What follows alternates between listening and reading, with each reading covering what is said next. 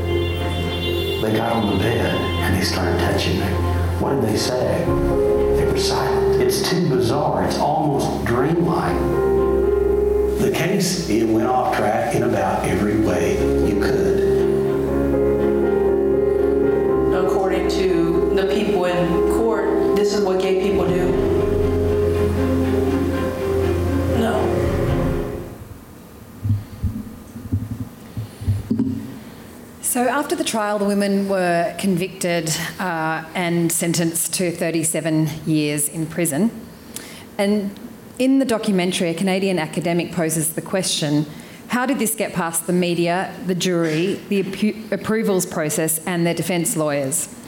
And this is probably the most pertinent question I think raised in the film and applies to a number of cases um, of a similar nature. So today, along with my fellow panelists and also uh, Deborah, who's the director of Southwest of Salem, who's done a pre-recorded interview for us, we'll be trying to unpack this very loaded question. So I thought maybe we could start with place. This is 90s small town Midwest America, which is a obviously conservative sort of Bible belt. And Lauren, I might ask you to sort of set the scene a little bit for us in terms of the prevailing attitudes of the time.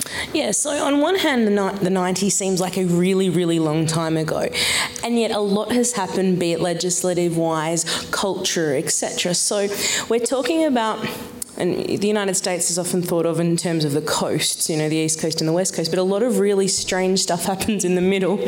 And cultural changes that are happening on the edges take a lot longer to reach the middle. Not only is that at play here, but also we're talking about here smaller towns outside of bigger towns, and we know from voting patterns and data that areas outside of big cities tend to vote more conservative. So you've got that playing in the background, which is sort of demographic data that exists anyway add to this the period of the 90s, which was really the heyday of emos. You know, the idea that, you know, people who dress, God forbid, in black, Melbourne must be full of us, all in black the idea that you're having sort of goth style music, having a revival, Marilyn Manson, this is a time where culture was already getting a little bit unsettled about some of the popular culture that was creeping into some of these towns.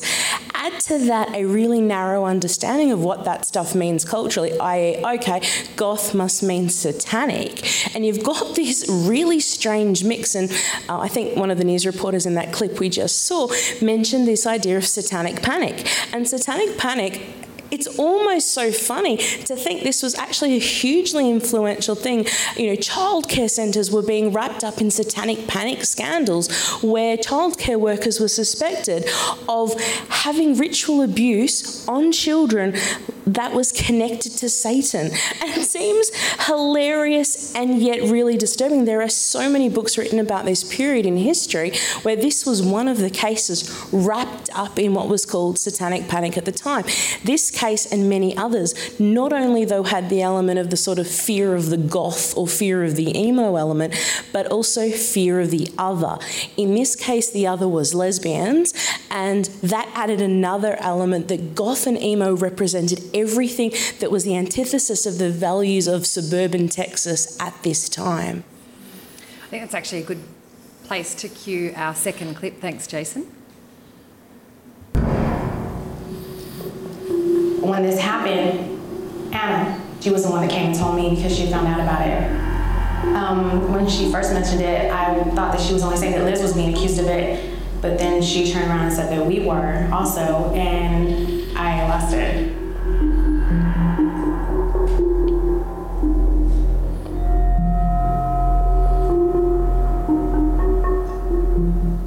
I let them know off I, was homosexual because um, he had asked. I, I said yes. I, I willingly cooperated with him. I, I don't feel like anything in my, my statement was bad or you know incriminating for me. So you believe as you're growing up that if you tell the truth, everything's gonna be fine. You know a couple people told me you need an attorney. Why would I need an attorney? I'm, I'm innocent. There's nothing, you know, that ever happened. Oh man, you really went after Liz like nobody got in her face. He was horrible. He was horrible. He was horrible. He was very prejudiced. Prejudiced against, I guess, her being gay. He's a witch you know. I was trying to say because we were four women, and that um, and the, the, the way supposedly the girls were assaulted, that we were trying to sacrifice them because of our lifestyle. In the United States, starting in the early 80s until the early 90s, the country was convulsed with this idea that there were there was some kind of an international satanic cult that had infiltrated daycare centers and preschools, and that their mission was to um, sexually abuse children in order to destroy their minds. And then later on, when the kids would be adults, somebody would like snap their fingers, and all of a sudden these kids would line up and join the cult.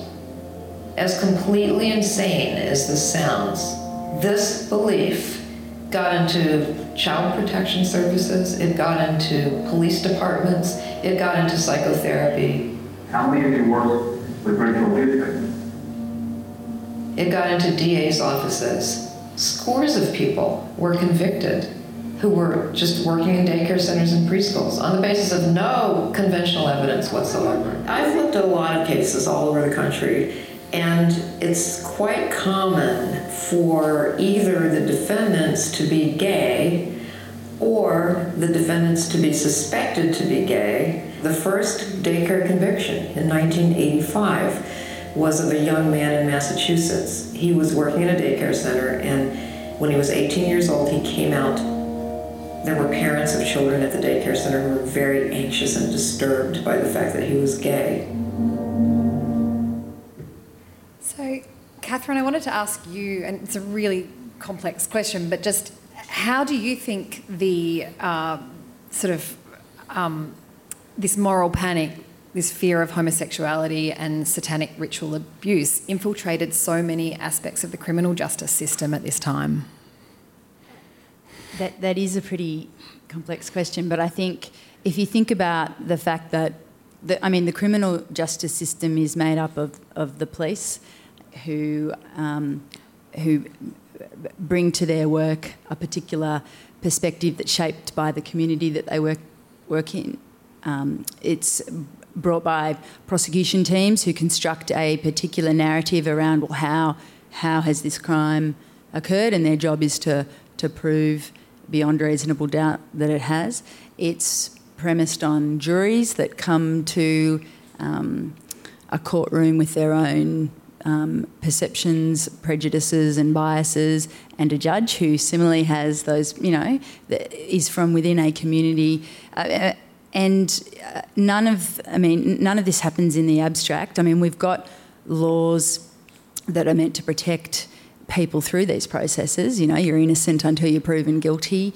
Um, and there's that presumption of innocence. There's a whole range of criminal safeguards that are meant to exist, I guess, to combat those sorts of um, biases. For example, it doesn't it doesn't appear that these women you know, when they were questioned by the police, had a lawyer present, um, that they were advised of their rights. Uh, they have um, gone into this process on the way that I guess they were raised, and a lot of us are, that if you tell the truth, then that's good enough. And, I, and that, that was really compelling to me when one of the um, accused said that. But it, the system isn't um, in their favour. So it, that's just not going to be enough. I mean, there's just inherent biases at, at all of those um, points, and it's because this system doesn't exist in the abstract. It is very much shaped by the community in which it operates, uh, and as Lauren's pointed out, what's going on culturally at the time. Uh, and it's just really clear from watching this that, that the defendant's sexuality uh, was perceived as, a, as, as perversion, uh, as evil, um, as sick, and therefore as, well, um, satanic. Mm. Lauren, do you think, uh, do, you, do you have a sense in, of sort of what role the media plays in this? And also, what comes first? Is it the community attitudes that shape, uh, you know, the jury, that shapes the criminal justice system?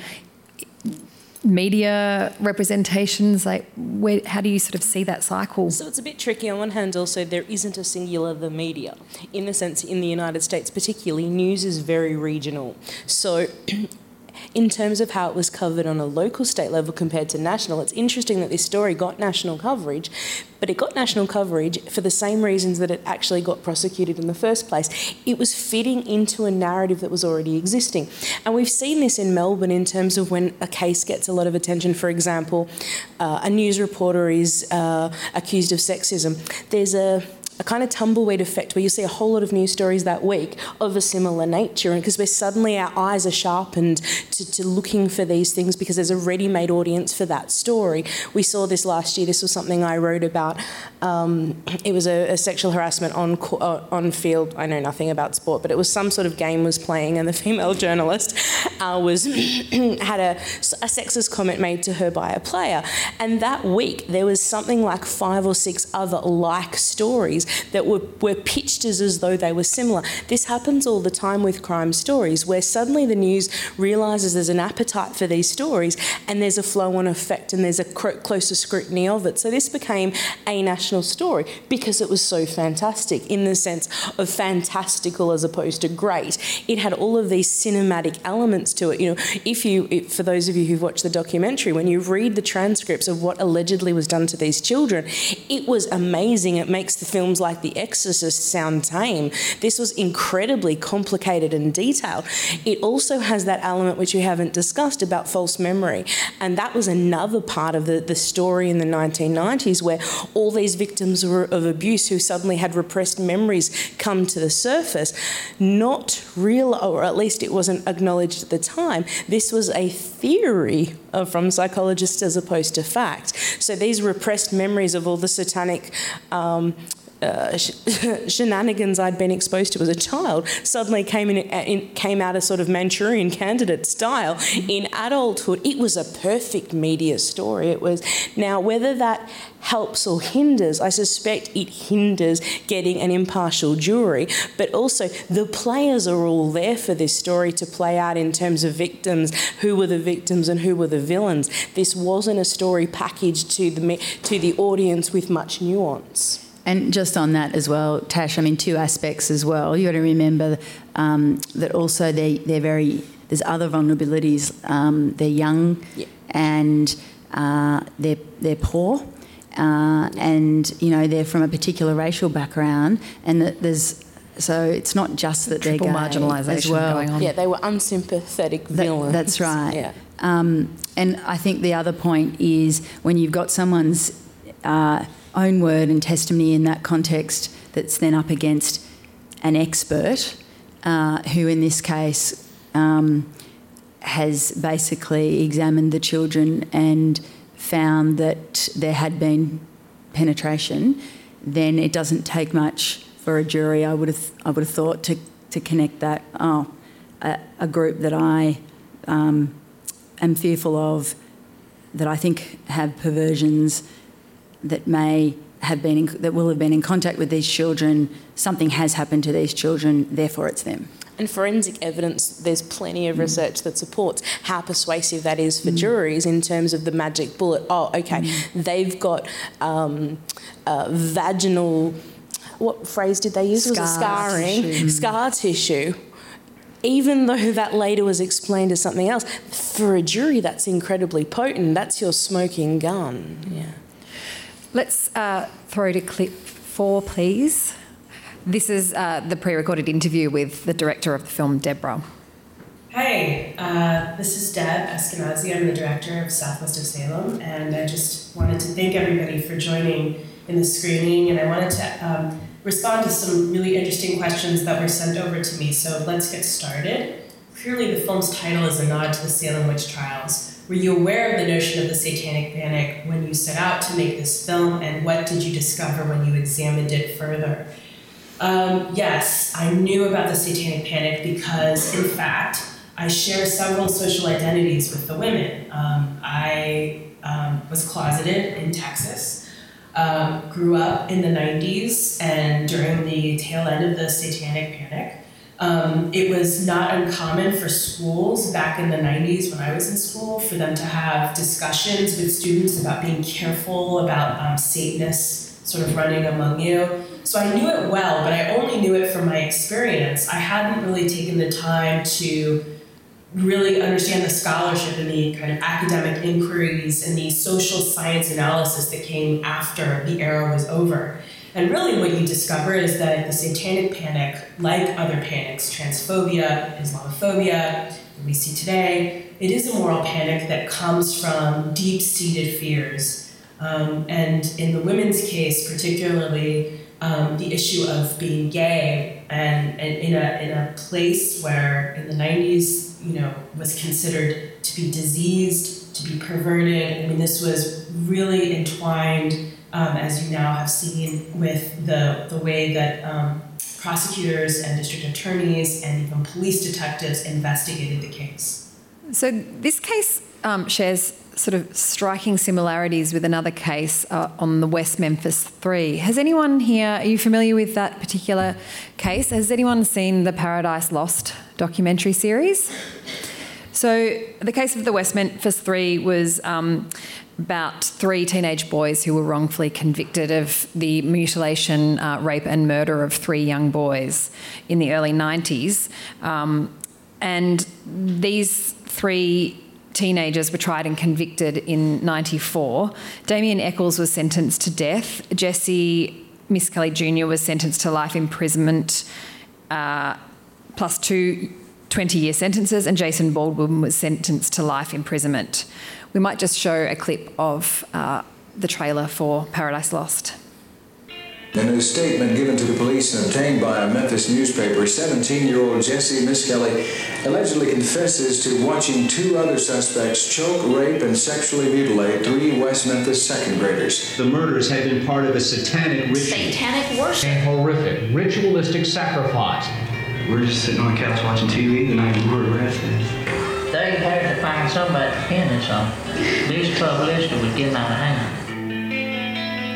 We, the jury, find Jesse Lloyd Misskelley Jr. guilty of second degree murder, Jason Baldwin guilty of capital murder, Damien Echols guilty of capital murder. This doesn't change anything. Our son's still dead. Our son's And he was still tortured to death by three murdering bastards on a ditch bank. He was eight years old. Damn system stinks. At a press conference, Inspector Gary Gitchell said the case against the accused teens is very strong. Scale of 1 to 10, how solid would your case is? 11. Christopher never hurt anybody. He had a gentle, loving, and giving heart. And they crucified him in those woods. And they humiliated his little body. They took his little manhood before he even knew what it was. And I hate him for it.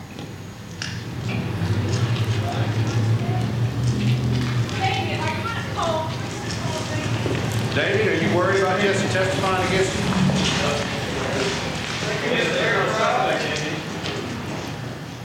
In looking at young people involved in the occult, do you see any particular type of dress? I have uh, personally observed people wearing uh, black fingernails, having their hair painted black, wearing black t-shirts. Sometimes they will tattoo themselves.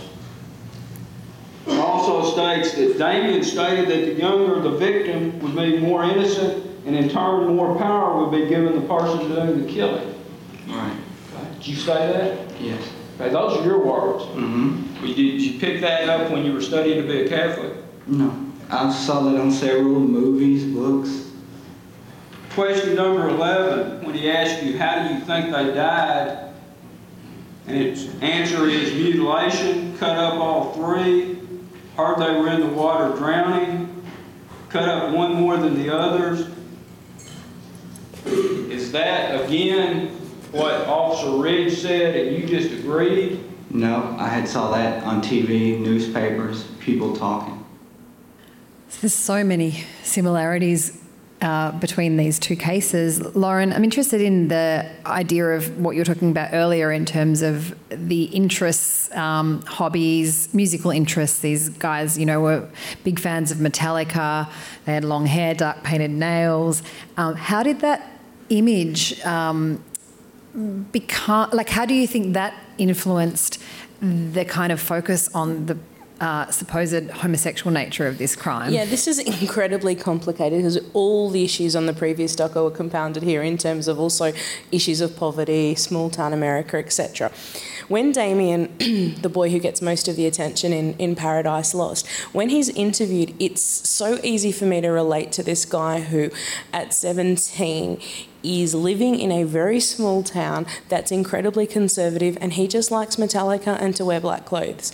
And suddenly that was enough to make him exceptionally different from everyone around him. As someone who's lived in small town America, it's actually very easy to feel very different. Uh, and I was working at a university and I've done it twice for my sins, and it's very easy to feel very different in small towns in the United States. I'm sure it's the same in Australia, I've not done it, but so when he's interviewed, he's giving answers in the way that a sarcastic teen would, and sounding a bit glib, sounding as though um, a little ironic about this. You know, some of his answers you could see in that clip where he was saying, Well, I've seen this stuff in the movies, I've read about this because I'm well read. And yet, the more he did that, the more he alienated himself to witnesses, to onlookers, to people in the town who also, and this is the other thing in both cases, but much sharper in Paradise Lost, we've got three corpses and we want an answer. And here we've got a handful of kids who look a little different, if not a little creepy in, uh, in, terms of Memphis standards, who have already identified that they like heavy metal, i.e., satanic music, and in Damon Echols' case, had spoken about reading literature associated with the occult. Now, of, of, for those of you who've read things that are slightly subversive, it's not tantamount to actual participation. And yet, all of these things work together to have a ready victim. And I think this is an interesting uh, convergence of music and fashion and culture and the perpetual notion of outsiderness, which I think, you know, in terms of the United States, but in terms of any small town, has a real stranglehold on culture. Yeah, absolutely. And I think the, the difference in this case is that as far as I can recall, none of the three um, accused identified as being no. gay. But they were considered to be feminine because the nail polish, the nail polish, yeah. the long hair, yeah. and also because of the focus on what was considered to be the sexual nature of the crimes. So when the corpses of the three young boys were found, um, they were declared to have been sexually mutilated, uh, and which over the subsequent course of the doco series we discover was actually something that occurred post mortem after the bodies were dumped in the creek and reptiles had attacked the tissue, the genitalia of the young boys. Um, so, yeah, Catherine, I guess I'm, again, it's a really kind of complex question, uh, but often evidence in the court of law is something that you would hope would I guess, offer proof of, of something happening. And in this case, uh, the evidence and the expert opinions were later proven incorrect, with really tragic repercussions for the accused. How do you think this got through so many layers of the system and you know this this focus on the alleged sex sex crimes of these cases? Yeah, it's almost unfathomable that um, also the parents of those children um, were led to believe by the police and the prosecution that, that, that the crimes had been sexual. Uh, I mean, obviously it's bad and I mean, it's just shocking as it is um, that they're homicides, but the idea that, that there was a sexual um, assault on the children um, or, or, mutilation as well, um, and you can see how that affected at least one of the parents, uh, obviously in that in that clip just then. Um, the, the fact that that evidence, I guess, was put forward I mean, something's happened, hasn't it, in the way that the police have secured the crime scene? Something has happened in the way that the prosecution have framed the narrative. Um, and the, there's so many problem, pro- problems with the evidence in that case that, in fact, if you take all that out, there's really b- barely any evidence then that remains except for the confession of one of the young boys. And when you look at that confession, I mean, from what I can gather from the doco, is this guy's got a, a, a mental impairment. He's only 17. He's being interrogated by police, from what I can gather, without a lawyer or a support person or his parents for hours, like 20 or something hours. Then confesses because, uh, the, the, literature I've read, sort of, he, he wants it to end. He, he wants that interrogation to end. But actually, that then starts um, a whole uh, a series of consequences for the other, for himself and the other accused. Uh, and I mean, the defence tried to address that by talking about the suggestibility of young children when police, you know, examine them and things like that. But um, but clearly, those safeguards are just not in place in order to protect the vulnerability of these accused through the system. Uh, but I just think too how shocking for those parents because not only do they not know uh, who who has killed their children, but they also, some of them, from what I understand, also died before they realised that their children weren't sexually assaulted. Yeah, that's one of the, the great tragedies of the case um, but, but as the, well. the youth of these people is another factor that um, clearly there's just I don't understand how they can be interviewed by the police without any support mechanisms Mm. as well um, for that confession to have been elicited. Let's look at a really different uh, case now. This is has anyone seen the staircase? It's a French six-part series. Uh, we'll cue the next clip. Thanks, Jace. Durham police this morning are investigating the death of a prominent city resident. The officers were called early this morning to the home of Nortel executive Kathleen Peterson, who was found dead in her Forest Hills mansion after apparently falling down the stairs. Kathleen Peterson's husband is novelist Michael Peterson, well known for his books on the Vietnam War. He is also a former columnist for the Durham Herald Sun and ran an unsuccessful mayoral campaign in 1999. Durham police have refused additional comment on the death. according to the persons that that know her well, they've told us that, um, including most especially her sister, that she would have been infuriated by learning that her husband, who she truly loved, was bisexual and having an extramarital relationship, not with another woman, but even with a man, which would be um, humiliating and embarrassing to her. We believe that once she learned this information, that an argument ensued and homicide occurred.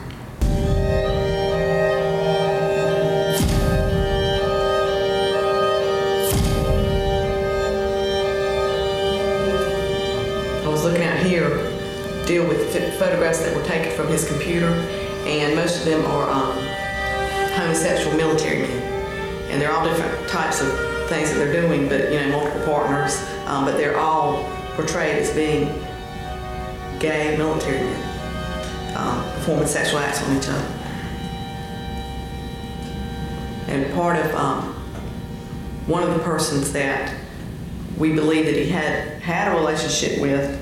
Um, we, we believe he came, um, he met this person from a website that once again was designed for homosexual military men. And this individual that um, has been interviewed and that we know about, that we believe had some type of relationship with Mr. Pearson, contemporaneous with the time period um, that we've been talking about, um, he fits right into this mold.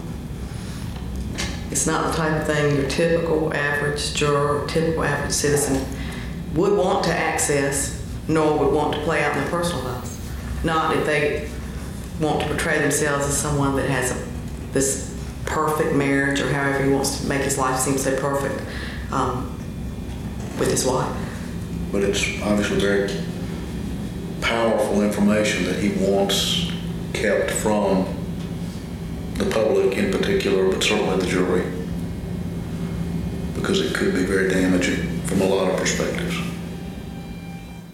Yeah, so whilst this case is incredibly different, um, it's, I guess, this idea of conflating homosexuality with perversion um, is running through all of these cases. What, what do you make of, of the staircase, Lauren? And this, you know, you're quite familiar with the, the region in which this Yeah, took in, place. in North Carolina. Uh, for a book that I was writing a couple of years ago, there's an episode of CSI, and I think this illustrates what I think the staircase kind of does in a, in a longer form. The investigators go into a house of, of a murder victim and they start looking for clues. And the first thing they do is open a drawer and say, Oh, there's a dildo and three butt plugs. And that was somehow the key to why she was murdered. That's not a one off example. I could rattle off lots of these examples where a law and order investigation ends up in a sex shop. And this idea of coupling deviance and the, the and I'm using deviance not necessarily in a, in a disparaging way, but even just sort of non vanilla sexual interest as being tantamount to being an outsider and perverse in all sectors of life, that you're more prone to criminality, that you're more prone to being. Um, someone that society would consider to be a problem makes these narratives a ready-made scenario of oh, yeah of course. You know you're going to be a victim or you're going to be a villain if you're involved in this kind of sex play. And we've got a ready-made culture for that because shows particularly um, crime entertainment shows love to stir in a sexual element. So I think culture has long done this. This is there's nothing new about the coupling of of uh, subversive sexual interest with subversive attitudes socially. And I think this is a good, the staircases, but all three are very good examples of, of sexuality being perceived as both smoking gun and risk factor as well. That these make sense, these crimes make sense because there was an element of uh, non normal sexuality involved. I really get the sense that the prosecution just really felt like they hit the jackpot when they came across those images. What do you think, Catherine? Yeah, well, the prosecutor, um, the female prosecutor, I mean, she could sort of barely bring herself to sort of describe the kinds of things on his computer, could she? I no, mean, she was, it was, she was struggling. The website, was, yeah. I mean, she, yeah, it was so sickening. Um, so, I mean, I, I just just though on Lauren's point, I mean, I guess we have to remember that even here in Victoria, it wasn't until the 80s that um, consensual gay male sex was decriminalised.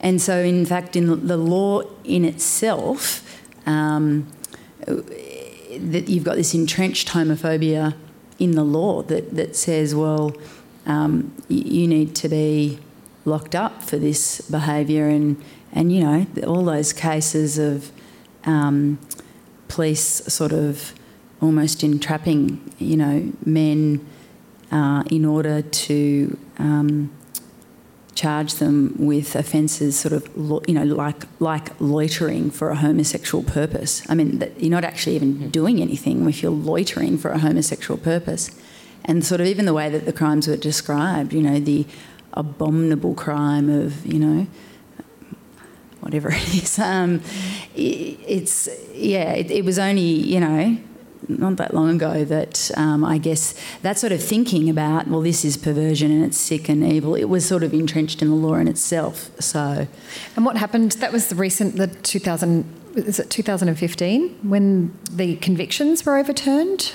yeah, so criminal offences. Um, I just yeah, looking at the date. So yeah, that's right. So there's a in in 2015, there was a, a campaign basically to expunge those um, old historic homosexual convictions, um, which was really significant because, um, I mean, not only did it ruin those men's um, lives at the time, particularly if they were put into prison, but it then had a continuing effect because of the stigma associated with having a criminal conviction then um, attached to your name in terms of employment and otherwise. Um, and so recently in Victoria, there, uh, a lot of advocacy work had, had been done ab- about trying to overturn those convictions and, or expunge them so that, as though they've never existed.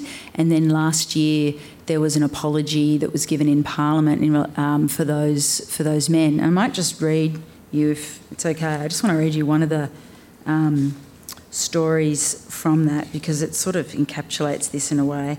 Um, I know one of the men that was sent to Pentridge in 1951 for the, one of these crimes was Noel Tovey. Um, and he said, um, Max was singing an aria from La Traviata when the police arrived. I was very naive. I knew having sex with men was against the law, but I didn't understand why it was a crime. At the hearing, the judge said, You've been charged with the abominable crime of buggery. How do you plead? The maximum sentence was 15 years. Afterwards, only two people would talk to me. I couldn't get a job. I was a known criminal. and it's ironic. Eventually, I would have been forgiven by everyone if I'd murdered Max, but no one could forgive me for having sex with him. Wow. I just wanted to read that because I guess it just drives home that it was only last year that Parliament apologised to these men for entrenching homophobia in our laws and it impacted upon them in, in a really fundamental way. So I guess context, it's not surprising that we, you know, if we've got laws like that that exist, it's not surprising that we have um, cases like this. I think that, you know, where the community associates perversion with um, people's sexuality. I think that's a good point to throw to the next clip, which is a question that we began with uh, about how the case of the San Antonio San Antonio Four got past uh, so many facets of the criminal justice system, as well as the jury and the community. Yeah, it's a good question. It's actually Daryl Otto, um, the Canadian uh, research scientist, who says that and says, sort of, you know, says back to, I think, what the audience is already thinking. How does this get past all of these forebearers that could have stopped this from the beginning? You know, again, I think it's the issue of people being afraid of what they don't know or don't understand. And in a place like the early 90s, um, you know, at the time, it's not just a satanic panic, but in the US, there's Don't Ask, Don't Tell, which is a military initiative passed by the Clintons, where, um, and even in a place like San Antonio, which is a heavy, heavy military town, where, you know, if you are gay, just don't tell anybody you know, these things do affect all aspects um, of, of the paternalistic, of, of paternalism, of, of, you know, society. And, uh, you know, how does it get past the approvals process? How does it get past the defense attorneys and the media and the jurors? And the, and the answer is, I don't know. And I think that's what's so disturbing and so powerful about a panic is that nobody really understands how it infiltrates these, you know, these these places. Um, but our job, and my job, I guess, as an artist and as a journalist and as a filmmaker, is to at least be asking the questions. Mm. Um, Catherine, you've sort of recently been involved with some work uh, with the Victorian Equal Opportunities and Human Rights Commission. Can you talk a little bit about some of the uh, new sort of the changes in terms of media reporting that's that you've been working on? Yeah, I mean, so uh, just as context, um, the Equal Opportunity and Human Rights Commission um, has functions under three laws the Charter of Human Rights, the Racial and Religious Tolerance Act, and the Equal Opportunity Act. And it's under the Equal Opportunity Act that discrimination is prohibited on a number of you know different attributes. Um, but gender identity and sexual orientation, and now expunged uh, homo- homosexual conviction, are all, are all, attributes under that act. And so the the work that the commission does uh, is it takes complaints. Um, in relation to people that I have been discriminated against, whether it's in the workplace, um, or the, the, the, way in which services are delivered or not delivered, or um, there's a whole range of different areas in education, in sport. Uh, and so, you know, at the Commission, we've done a fair bit of work ar- around producing guidelines, for example, um, transgender um, guidelines in relation to um, preventing discrimination in employment and in sport, those sorts of areas. Um, but one of the most recent um, pieces of work we've done uh, with Ro Allen, who's the Gender and Sexuality Commissioner, is this guide for, for media reporting on gender identity. And I'll sort of give you an example, sort of, in, of how some of this um, came up. Um, just an example, but listen to this headline Woman accused of terrifying 7 Eleven axe attack is transgender unionist, once known as Carl. That, that's the headline for, it's very confusing, isn't it? But Is the Daily Mail? Yeah. It's, I guess we felt a need. Um, again, it's that idea that when crimes are reported, what, what the media are focusing on are the fact that the person um, you know, is a trans woman, for example, and then you read the report, and in fact, that's all that's talked about. Um, you know, uh, is issues around gender identity or sexual orientation rather than well, what's the newsworthy aspect of this? Um, so we've we've produced a guide, you know, on reporting, and it's really basic, but it's things like you know, um, don't use terms like tranny, uh, use you know terms like trans. Um, it's it's about language, you know. Um, you know, don't don't judge. Keep an open mind. Uh, don't treat trans and gender diverse people as objects or curiosities. Treat them with respect. Um, it, it, there's a whole it, do's and don'ts. And I know it sounds really basic, but this is sort of the level I think we're at with the way in which the media reports these things. And so, um, you know, that, that's just an example of some of the work that we've been doing to, to try and combat the way the media reports these these things, you know, in, in the news. So maybe just getting back to southwest of Salem, um, let's just throw to Deborah again. Um, I asked her about, uh, for those of you who've seen the, who haven't seen the documentary, the uh, recanting statement from one of the um, victims, and this is Stephanie Limon, um, who was one of the accused's nieces. Uh, I might just cue that next clip. Thanks, Jason. Yeah, that was a big deal. Um, as you can see earlier in the film, there's a moment when Stephanie is recanting to the rolling cameras and um, she sort of divulges, not just to myself, but to the Innocence Project attorneys who are sitting there, and she's signing an affidavit, and she recants in my car, in my Subaru, um, you know, just an hour later, and sort of tells the cameras the full story. I mean, it was a really, that was a really intense day.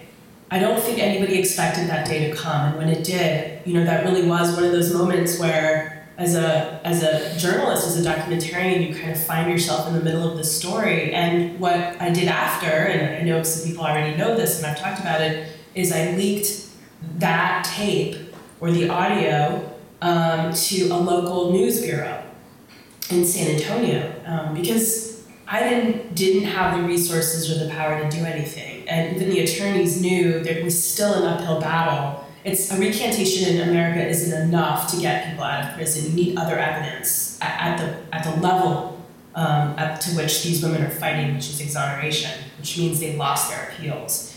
So um, you know, the only thing we could think to do, or I could think to do, was to bring the media as, as an advocate. And so I linked the tape um, to the San Antonio News Bureau, and um, you can hear a little bit of that um, in the film.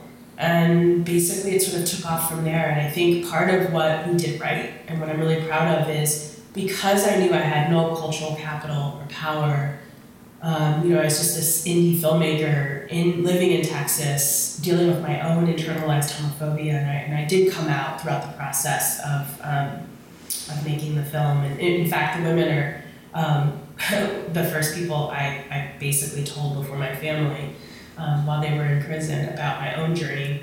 But uh, you know, um, I feel like we sort of knew we were caught in something in this very potentially exciting reality we had this recantation and we would gather advocates the community and, and, and engage the community, LGBTQ um, individuals to join the fight. And, and they did. And I feel like so much of what we see today is not just the women being extraordinary and their story being extraordinary, not only just a piece of art that's been made um, into a film, but also the way that um, our community, the queer community, engaged early on to make sure that we weren't going to stop until these women were free. And so really it's a success. It's a success story on all levels. Lauren, I'm interested in how in the, the role that the media played when she leaked that recantation tape, it, and kind of the irony of how that helped uh, exonerate the women after the kind of myths that the media were responsible for perpetuating in the first place? And I'm using that big generic, the media term again, sorry. Um, we're a culture that likes to blame the media for everything. We're the culture that oh, women's bad self-esteem, it's the media's fault. You know, the media is the, is the whipping boy. It's been the whipping boy for a number of decades. I think this is one of many examples of recent years. Making of a Murderer, Jinx, also uh, two other series that come to mind, where the media actually took uh, these these documentaries and ran with it in terms of it making it a social issue and repackaging it as sort of spotlighting flaws in the criminal justice system, then they get a new life of their own.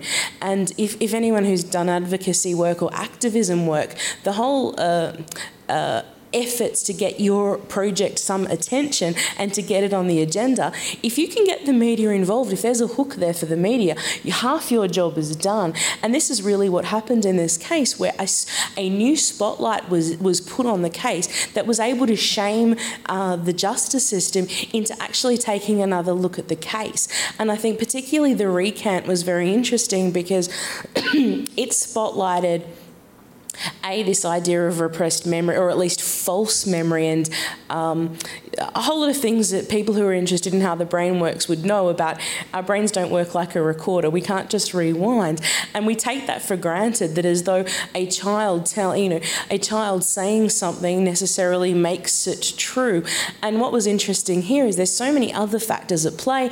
The uh, I think the probing from the father and the grandmother to the victim that ended up rec- recanting until she ended up coughing up this story was fascinating because her father was also obsessed with one of these women. So that's another element to this case. There's a spurned love interest uh, aspect to this story as well that gave him a, uh, a preconceived notion that it'd be great if I could get something on these women because this woman particularly has is not interested in me sexually. And that adds another element which I think is, makes it similar to the staircase about um, not so much infidelity but the, but the idea of uh, relationships occurring outside of a heterosexual union being and rejection. Yeah, rejection and being perceived as some sort of competition. But to answer your question, yes, the media in this case uh, gave a spotlight to a story that had been shut down previously. The doco gave it new life. So the doco as one aspect of the media, then the news media seeing an in and an angle uh, in a climate that actually had started already being interested in true crime stuff again. Yeah. Yeah, absolutely. And another, uh, I guess, institution or organisation giving spotlight to some of these crimes is the Innocence Project, which I think was involved in both the case of the San Antonio Four and the West Memphis Three. Um, Catherine, do you sort of know much about their MO and uh, the work that they're doing in cases similar to this? Yeah, look, I don't have any personal experience um, like of working with with them, but um, from what I you know, can gather from the way in which they are involved in these cases, um, particularly in America, is the use of DNA um, evidence in order to exonerate um, people that have been wrongfully convicted, and in fact, often being able to point. Um, uh, in a different direction who the actual offender has been through the use of DNA. So, for example, being able to um, use, I guess, technology that didn't exist at the time that the crimes were. Um, occur- occurred to then go back and say, well, hang on, um, it, have we got this right? Because often, um, you know, a lot of the convictions that they've re-examined have, I think, you know, been based, for example, on eyewitness testimony and things like that. Whereas later they can they can say, well, actually, no, we've got DNA evidence to show that, this just is not the perpetrator, and that's so powerful. That expert evidence is so powerful in these cases. It's usually what they turn on. So, for example, in this matter, as soon as um, as soon as that recanting occurred from the accused, I mean, I, I think after I'm not sure whether it was after that or around the same time. The expert, the expert in the case, um, came forward and and also said, "Look, there's been developments in my field as well since since that um, trial, and in fact, I'm no longer satisfied that my evidence was um, is now correct." And so, once you now have the two real key sort of um, uh, basis upon which these women were in jail for so long, the evidence of the child as well as then the expert evidence, then there's really nothing to convict these women on. And there's enough to reopen because they've Yeah. exhausted their appeals. So Yeah. that's what they can do to try and get, which the doco, um, the director was explaining about to get to that exoneration, Exoneration, stage. yeah. You can't just have the recount. You also needed that woman saying, actually, the scar tissue Mm. uh, issue is actually a little bit more complicated because this assumption of an intact hymen and every female genital is looking exactly the same is actually a really flawed assumption. And in fact, there's a lot more going on there. And I think it's hard to imagine that there was a time where, you know, you basically had this perception of, of a hymen as an intact piece of sti- skin as opposed to, you know, I mean, anyone, who, anyway. Um, you know, this, this I, I used the analogy with students a couple of weeks ago. You know, we've got this strange cultural perception as like a football banner, right? You've got to, you've got to plough through it, as opposed to, in fact, it already has holes. It's all, you know, and it's, a, it's, it's interesting because we've got this perception now. That was part of what got these women sentences of, ne- of decade long. Yeah. Which is really, it's, and what's interesting is how that evidence, which was since sort of debunked as junk science, I guess, um, is so similar to what happened with the West Memphis 3 case, where the focus was so much on the sexual uh, nature, the sexual violence of the crimes, which both evidence in both cases were um, shot down at a later date with, as I said, the the, um, the the kind of expert coming forward in the West Memphis Three case and saying, in fact, these the genitalia of the young boys were not mutilated.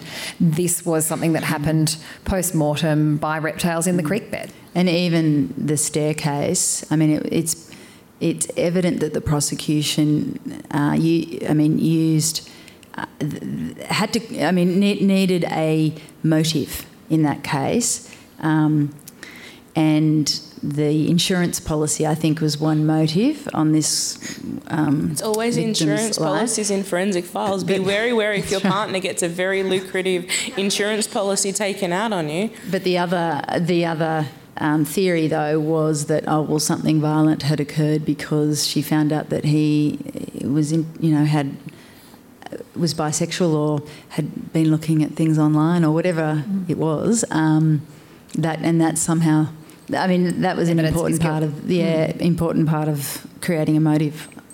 And for those who have watched the staircase or those who haven't, whatever you do when you finish, you need to then look up further evidence of the owl theory. If you Yeah, haven't gone down that wormhole, you need to. Um, we might just throw Tash, just sorry, one more yeah. thing, just on on that. I think that's really important to mention is the way in which. Um, when one of the women ca- uh, got parole early, the way she um, really tried to cr- create support within the the uh, queer community in order to try and get a groundswell of support for the the women that were remaining in prison, um, and then obviously the Innocence Project came on board too. But just the power of the documentary film in this. I mean, there's other examples of documentary filmmaking like Errol Morris and others who've been able to actually uncover. Um, you know, an alternative reality, basically, um, or uncover a truth that no one knew about. Like, it's just very important to recognise that. I, you know, it's a real achievement in that documentary. Absolutely, and that leads exactly to the next question that I asked of Deborah, which was, um, you know, praising her for her documentary and saying that it joins the ranks of films like The Thin Blue Yeah, yeah, Line, Thin Blue Line, um, yeah. and Paradise Lost, uh, which were instrumental in overturning wrongful convictions. Um, and I asked her if that was if proving the innocence of the San Antonio Four was her um, intention when she set out to make the film, and this is her response. Um, yeah, that's exciting to be sort of feel like to be part of those incredible films, and it definitely was. Um, you know, it's an interesting thing to look back on the journey of creating Southwest of Salem because initially it began as wanting to pitch a radio story. I was teaching um, teens public radio, and I really started off as a kernel of an idea of a story, but that got rejected um, from my public radio bureau. And then suddenly I found myself picking up a camera, and I already made a few short films, and my intention was to just make another short film. And then found after the recantation, after Stephanie comes forward, um, that I was gathering so much more information and becoming part of a movement that I hadn't expected.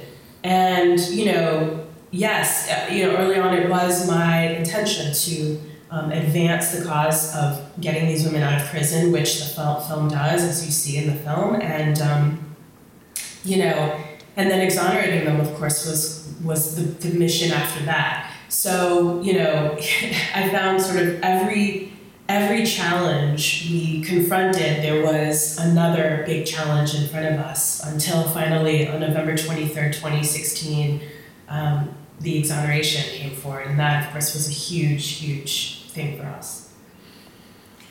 That's a nice note to end on from uh, us talking anyway. Um, but I just wanted to open it up to the audience if you would like to ask any questions of Catherine or Lauren or just have a chat offer your opinions, feedback on what we've been discussing?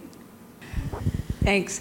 Um, I'm just wondering the history around um, the abnormal. If you step outside of heterosexual sex, why then can you just do anything? Where, what's the history in that? Why, if you do anything besides heterosexual sex, you'll just be bad? In terms of being able to or perceived to. Yeah and this is this is goes back in history. Look i mean there, there's this same research with masturbation. You you name the sexual practice that whatever it is and i think it's um, um, specific to the cultural period that you're talking about, we go through periods of time where certain sexual practices are more abhorrent than others. So, for example, at the moment, probably because of Fifty Shades of Grey, BDSM doesn't seem as um, uh, as much of a smoking gun as being interested in, in, in, violence or other subversive because we're at a time with greater with uh, finding that type of sexual behaviour more palatable. 10 years prior that's almost a key that you were into other kinds of violent be it domestic violence or other kinds of subversive sexual activity and criminality.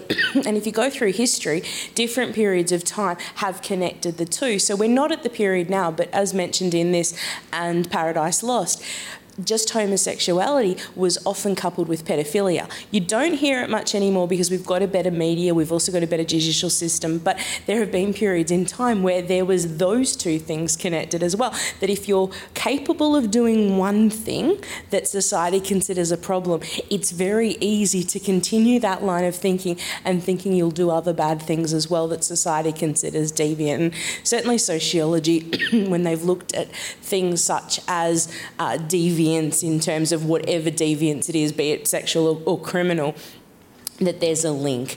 And this is partly also to do with the way doctors would pathologise your sexuality. They'd ask leading questions. For example, if you were, let's say, in jail for rape or uh, you were being questioned about a crime, your um, examiners would be asking you questions about sexuality in ways that wouldn't be the case for other types of situations. You know, if you're a homosexual, for example, you were being asked about homosexuality as though that's part of a risk factor there. There's a very long history of this. I don't know of a time in history where they weren't coupled, but it changes in terms of when as to what sexual behaviours are so worse and considered to be so extremely deviant. Yeah. And I think, you know, the Bible has a lot to answer yeah. for. If you're talking about what's considered to be, you know, deviant, it is immediately equated with something satanic or the work of the devil. Anyone else got a question? Hi, it's a question for Lauren as well, and it's about the relationship between um, crime and sexuality. Um, I come from a similar background looking at kind of, um, I guess, gender, sexuality, and crime in media sources.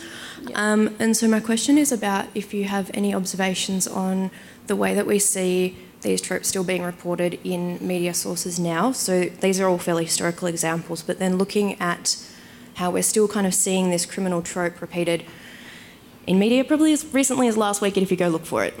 Well, that's why when you were reading it, I thought that was the Daily Mail because the Daily Mail still does this. The Daily Mail loves salacious headlines that have some sort of fetishistic element to it. So I think when we talk about in general, I would say most media is getting better. But there are still pockets, and I think the Daily Mail is a very good slash bad example of a media outlet that still picks the most gratuitous examples and makes them the story. And I think that's a problem that I don't think necessarily guidelines will overcome because my understanding is they'll be voluntary. And I think Daily Mail's bread and butter is actually these salacious clickbait type headings that are about six lines long and, and cram as much. Um, you know, as many dildos as you can possibly get in that headline to get people to click on it. And I think, so in general, I think it's getting better. I don't think you're seeing um, non heterosexuality being played up as much. But there's still pockets of the media that does it. I haven't even yet got started talking about conservative media in the United States that still places a heavy emphasis on this. But in general, I'd say Australian media is getting better. Yeah.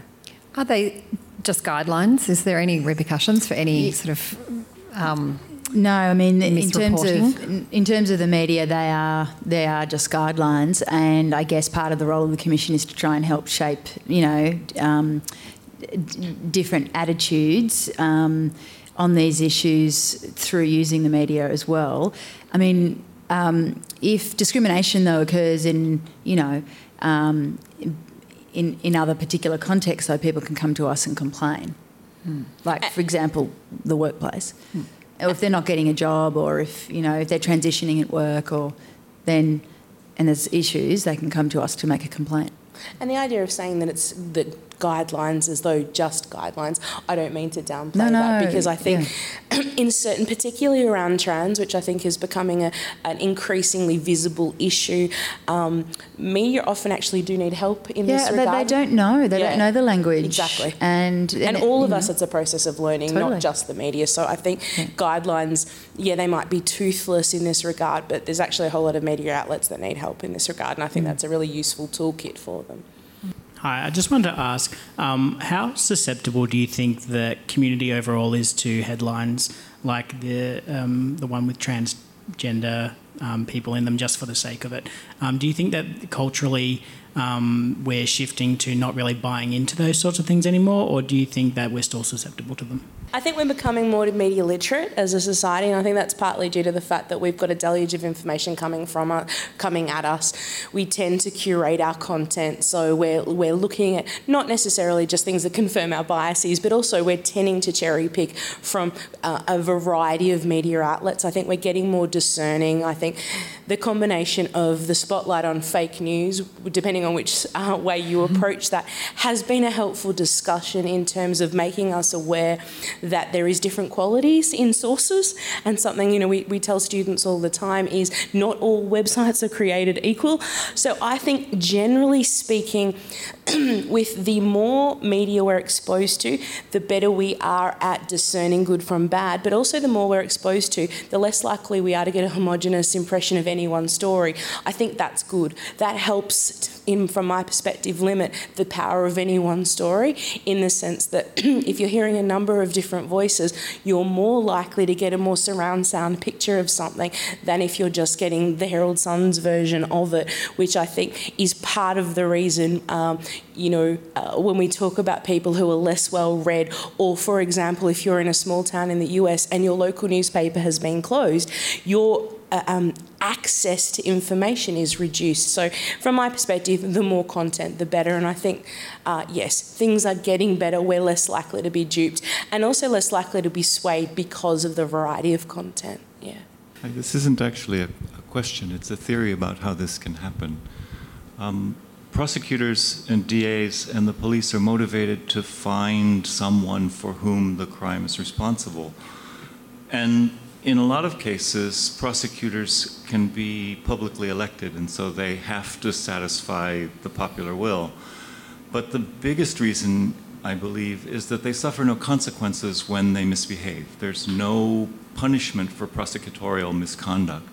And so, for example, in this case, there'll be no repercussions on the DA or the prosecutor for inappropriately prosecuting these four women. And that's a big part of the problem. I think that's a really good point, particularly in the context of Paradise Lost, where you see the DA saying it's an 11 out of 10 chance that we're going to get a prosecution, which builds up the confidence in the parents that the right guys have been caught. Mm. And that, I think, led to an enormous amount of repercussions. I mean, you saw how angry that mother was. I don't doubt she has every reason to be angry her son is dead, but that viciousness about belief that, the, that those were the criminals mm. can only be fed by a judicial system that thinks they've got it all wrapped up. Yeah. So, um, lots of police forces around the world would claim to be um, proactively looking to recruit more diverse members. Um, what impact do you think that's likely to have in terms of, um, I guess, slowing down this rush to judgment that seems to happen in some of these cases, uh, and that whole us and their mentality?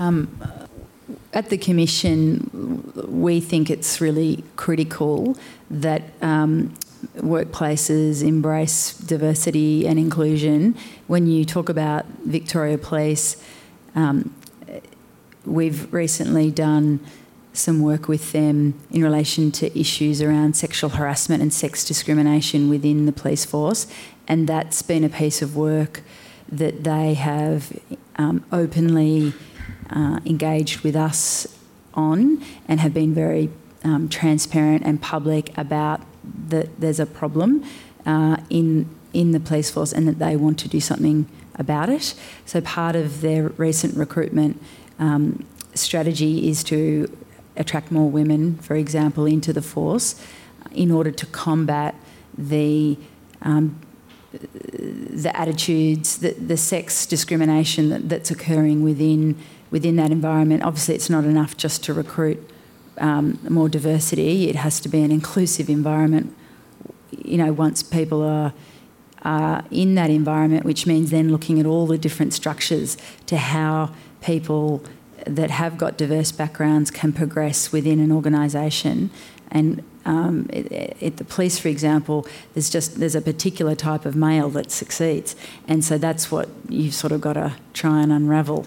Um, because if you're not that particular kind of male, if you're gay, for example, or if you're a woman, and it goes on, then you're not going to get those opportunities and advantages, and, and then you're more susceptible to being sexually harassed and leaving. Uh, and it's everything from the availability of part-time work to, um, you know, um, opportunities for promotion and advancement. It's very entrenched, uh, and it's not just Victoria Police. It I mean, this is an issue across across workplaces, and that's yeah, that, that's the sort of work that at the commission we like, you know, to get involved in. But I do think the recruitment's really critical. I mean, there are a lot of biases with recruitment generally. Um, uh, and this is why the Victorian government at the moment is, is, is running a pilot on what they're calling blind recruitment, which is not having names at all associated with recruitment and trialling that as a pilot because of all the um, assumptions that people bring uh, to the recruitment process by simply looking at a name. Right, might be a good place to stop then. Would you join me in thanking Catherine and Lauren for enlightening us with their views on this and difficult topic? Thank you. You have been listening to an ACMI podcast. For more recordings, go to soundcloud.com slash acmionline or the ACMI website.